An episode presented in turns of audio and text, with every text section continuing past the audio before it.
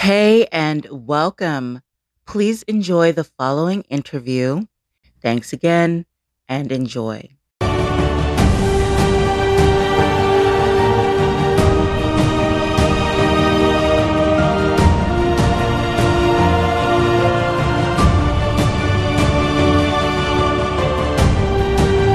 Hi, uh, Nancy with Film Critique. Hi, Nancy. Hi. Um, I, I really enjoyed this special. It was it was hilarious. It was so funny. Um, one of the things that I was curious about, because for me, I don't know the difference, um, or it's not so much that I don't know the difference. I don't understand why is there um, such a negative outlook on the Dominican Republic people? Like why, like Dominicans? Why is why is that a thing? If you can explain that. Sure, because they present black more than than the other islands.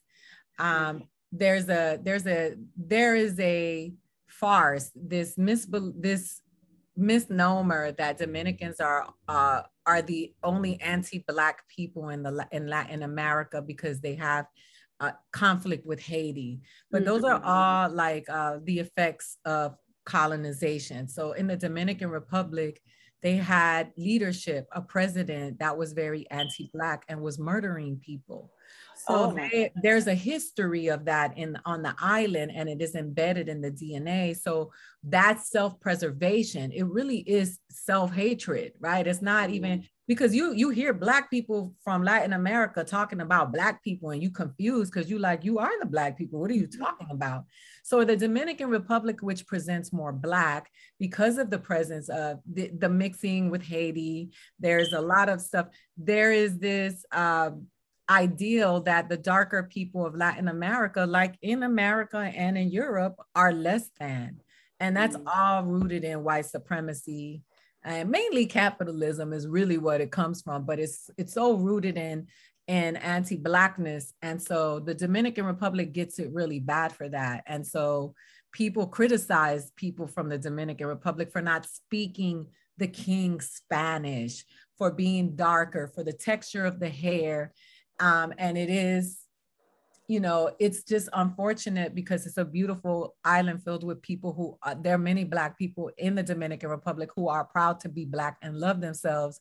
But just like everything else, that's not who gets the press because that's not juicy, right? You right. never hear about the Black people who love themselves in media.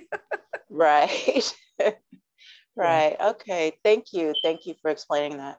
Thank you for asking that because I think that a lot of people really come down on the Dominican Republic really hard and it scapegoats a lot of, of the other people in Latin America who also practice anti-blackness because it's mm-hmm. a global issue. Indians, people yeah. in Africa, people in North Carolina practice anti-blackness. So thank you for that. Thank you. You're welcome.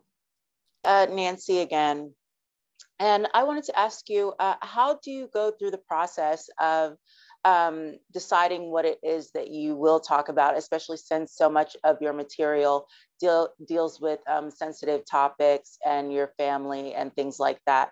Because um, you you managed to put in there like some very sensitive things that were just hilarious, and so I was wondering how you go through the process of elimination with that.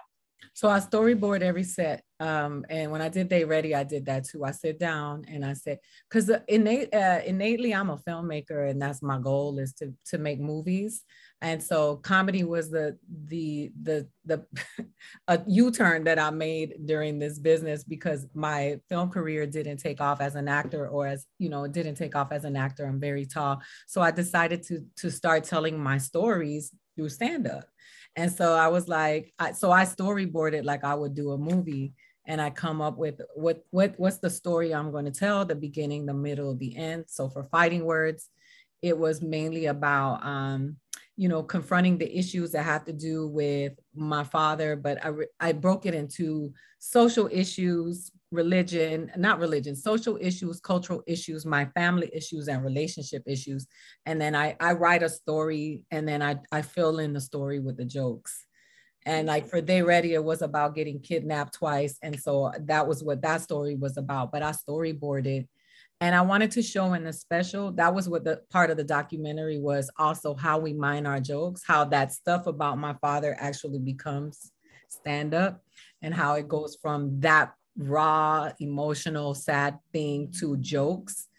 And so I sit down and I I have notebooks all over here and um, I'm sitting down just thinking about all the stories I want to tell. Very nice. Very nice. Thank you. And thank you so much. And I really enjoyed your special. Thank you. Thank you for being here and taking the time to do this. I appreciate it. You too. You too.